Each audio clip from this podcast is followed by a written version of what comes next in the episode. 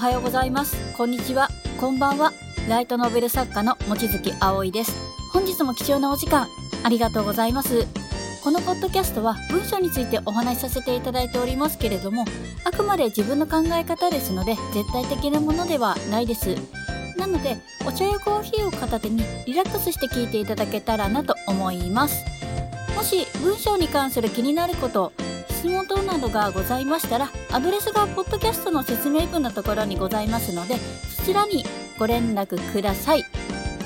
それでは、早速本題に入っていこうと思います。で今回はですね、と、良質なインプットについてお話しさせていただこうかなと思います。あの、前回、前々回だったかな？えっ、ー、と、ちょっとすいません。回数までは覚えてないんですけれども、あの、書き続けられるコツとして、大きく分けて6個ありますよということをお伝えさせていただいたと思うんですね。で、今回は、その中の一つの、ま、情報に関すること、ま、インプットですね、いわゆる。そちらについてお伝えさせていただこうかなと思っています。で、実際、この情報なんですけれども、一体何が良くて何が悪いのか、どういうふうに判断すればいいのか、という質問も実はいただいておりまして、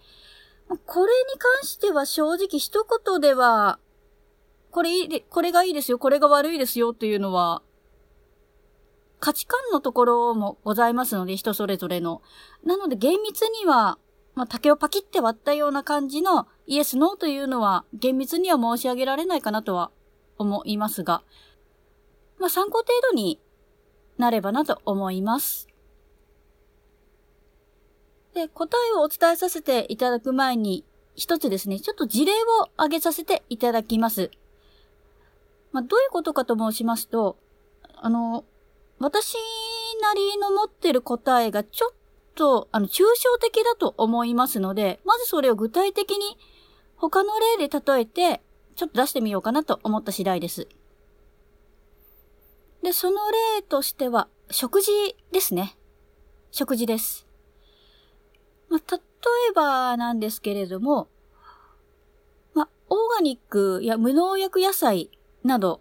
まあ、し、いわゆる自然に近いものですね。まあ、それらを食べ続ければ、もう健康的な体と言いますか、もう自然なものを食べていますので、体も自然と健康的になりますよね。で逆に、例えばホルモン剤が添加されたりとか、まあ、いろんな意味での薬漬け、まあ、消毒、農薬、いろいろ含めますけれども、もうそれらが完全につけられてる食品を食べれば、どうなるかというのは、あなたもご存知の通りですね。確実に健康を害しますし、まあ、五大成人病をはじめとして、まあ、精神的な病気、まあ、うつ病などが代表されると思うんですけれども、まあ、様々な病状に見舞われてしまうわけですよ。まあ、栄養学とか細かいことはちょっと省きますけれども、ちょっとごちゃごちゃになっちゃうんで。で、この、例えを踏まえた上で、あなたにも考えていただけたらなと思います。で、あの、インプットについてですね、何が良くて何が悪いのかという答えなんですけれども、ねあくまで私が思っているいいインプットとは何ぞやってことなんですけれども、脳みそが刺激されるものですね。まあ、つまり、楽しいとか、面白いとか、そういうのではなくて、知性と知識につながって、人生が豊かになって、かつ幸せにな気持ちになるものだと、私は考えているんですね。で、これだと、ちょっとぼんやりしちゃっていますので、ま自分がインプットしている情報ですと、ま本当に色々あるんですけれども、ま、そうですね。まあ、一つとして作家ですので、自分がですね、まあ、文章に関すること、まあ、考え方なり、もちろん文法などの書き方。あとは個人作家として生きていくための手段とか、まあ、自分らしく生きていくための哲学とかですかね。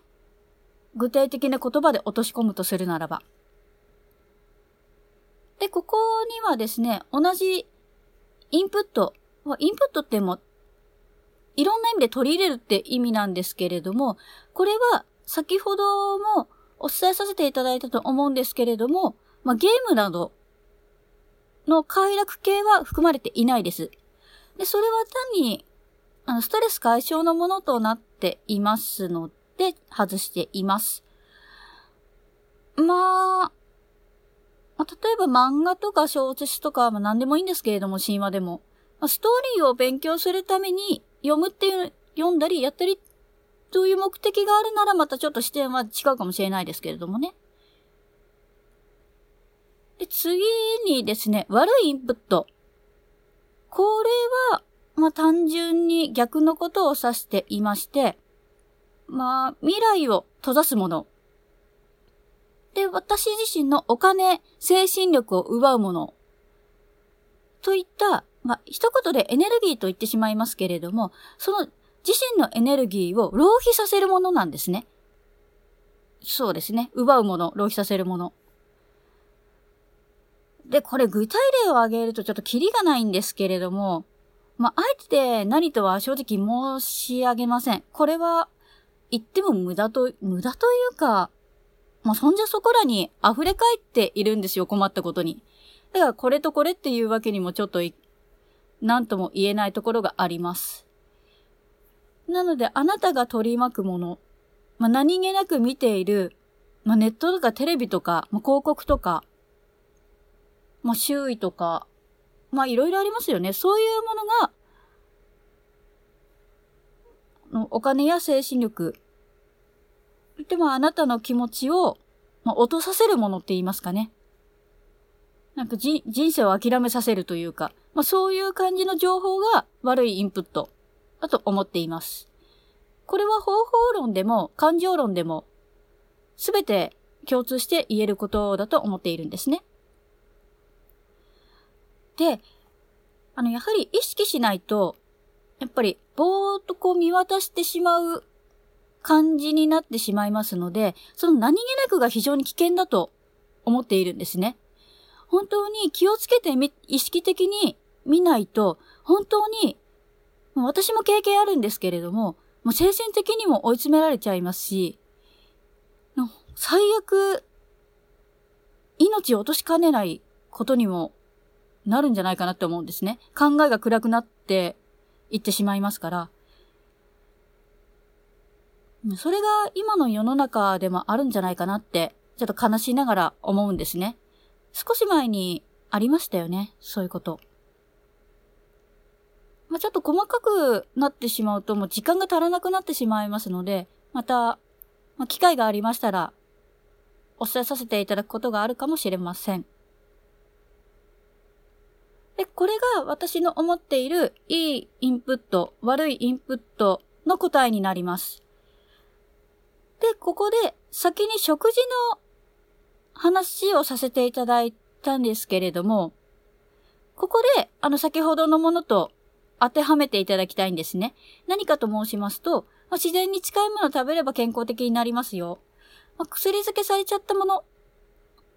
あの、添加物も含めてですよ。そういう食品を食べると、まあ、不健康になりますよっていうふうに、ものすごくざっくりお伝えさせていただいたと思うんですけれども、それがいい情報と悪い情報の具体例のような形だったんですね。なんとなく雰囲気、伝わりましたかね？うん。まあ、どうしてこういう例を出したかと言いますと、やはり食べ物が体を作るように、まあ、脳みそ、まあ、頭ですね、を作るのは良い知識、つまり情報だからなんですね。偏った食事をしていると、まあ、甘いものばっかり食べたりとか、とか、まあ、バランスの悪いと言いますか、一言で言いますと。していると、まあ、病気になってしまう可能性が高いですよね。もちろん他の原因もありますけれども、それが病気というのが体という形ですよね。で、これを知識に当てはめると、いい知識情報は脳を活性化させて、あなたを前向きにさせてくれるものなんですけれども、まあ、悪いもの、悪いインプットになりますと、やっぱ精神的におかしくなってしまうというのは、これは健康と完全に流れが同じなんじゃないかなという形で例を出させていただいた次第です。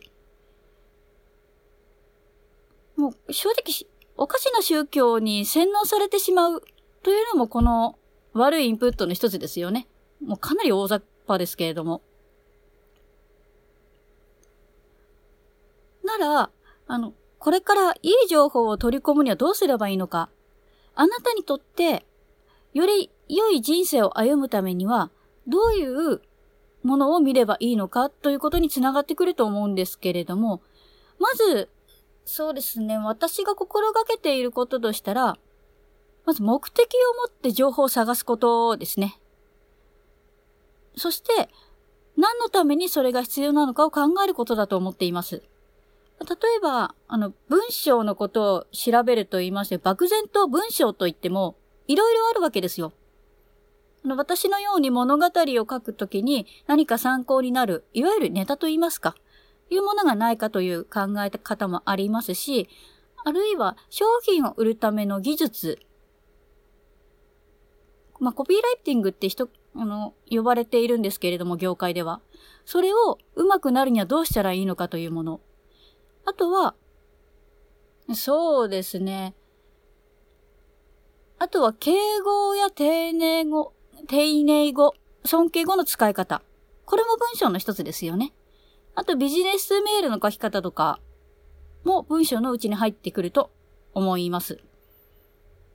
文章一つとってもこのように色々と多岐にわたる形になりますので、漠然と探していても見つからないんですね、正直。なので、目的を持って情報を探すことが一番だと思います。で、この目的を持ってやることによって、ネットをやるのと、何にも考えないで、まあ、ネットサーフィンしてしまうのと、もう時間の使い方が全く違います。これはもうあなたもご経験があると思います。何気なくちょっと暇だからネットを開いて、ゆ、おもし、まあ、YouTube ですね。まあ、例え話ですよ。を、たまたま見て、たまたま面白そうな動画見て、中1時間過ぎちゃったとか。結構やると思うんですよ。私は、あの、音楽しか聴かないので、ちょっとわかんないんですけれども、でこのように目的のないままネットサーフィンをすることって、本当に時間の浪費、つまり人生を無駄にしてるんですね。命を無駄にしてしまってる形だと思ってるんですね。なので、何にも考えずにネットを開くことはお勧めしないですね。物事を調べるときなんか特にそうです。もう本当に人生もったいないですからね。勘違いしないでいただきたいのは別に、あの、YouTube とか他のネットをひた、批判、批判してるわけではないので、そこは勘違いしないでください。面白い形のコンテンツといいますか、動画とか音楽とか、まあ、テレビの内容とかま、広告とか、いろいろありますからね。なので、目的を持って情報を探すことが一番いい情報を取り込むのがいいのかなと思います。もう本当にですね、イメージなんですけれども、もう目的を持たないままネットをいじろうとしたら、もう後頭部にですね、巨大ハリセンでぶん殴られるようなイメージでしておくと、怖くてできなくなるかもしれないですね、もしかしたら。いや、結構痛そうですからね、でかいと。まあ、冗談はさておいてですね。それで、あとは目的を持って探すということなんですけれども、じゃ具体的にどうしたらいいのかということですね。例を出すとすると、まあ、先ほど出た食事についてですね。で、食事というキーワードだと大まかすぎて、ちょっとわからんので、例えば、まあ、太りにくい食べ方とか、昔と今の食生活の違いについてとか、このように的を絞った方が、あの、あなたの求める情報が手に入りやすくなります。いわゆるキーワードってやつですね。まあ、それらを探すのも文章力の一つであるとも思います。まとめる力っていうんでしょうかね。うん。まあ、というふうに、まあ、あなたが調べたいことを中心として、ネットや書籍などを活用すると、いいインプットができてくると思います。まあ、ちょっとネットに関しては、あの、各情報のレベル差がありますので、まあ、内容をよく見ないと、ちょっと危ないですけれどもね。あの、鵜呑みにしない方がいいとは思います。まあ、ものによりますけれども。まあ、見極め的には、なので、まあ、内容がちゃんと整理されて書かれているのかというのと、あと客観的な視点が入っているのかどうかが必要だとは思いますね。あまりにもちょっと否定的すぎる内容で、例えば、こ、これらを、なんて言うんですかね。解決するには、これですよみたいな文章はたまにあるんですけれども、言っちゃいいんですけれども、まあ、ちょっと何とも言えないですよね。ちょっと、もしそれが商品だとしたら、ただ売りつけたいだけでそんなことを適当に書いている、いるのかもしれないですし、よーく見たらですね。まあ、なので、まあ、このあたりとかも、ちょっと、気をつけて見ている形ですね。はい。で、まとめますと、いいインプットというのは、まあなたの人生そのものが良くなる情報、ま、知性、知識につながって幸せな気持ちになる。前向きな考えになるのがいいインプット。悪いインプットはその逆で、もう未来を閉ざすもの。あなたのものを、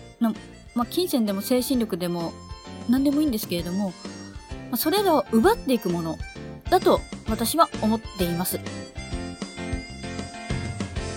あなたはどういうインプットを普段されているでしょうか？それによって本当に未来が変わってくると思います。少なくとも私はそうでしたね。本日は以上になります。いかがでしたでしょうか？少しでもあなたのお力になれたら嬉しいですね。では、本日はこの辺りで失礼させていただきます。またお会いいたしましょう。あなたの人生に夢と希望がありますように。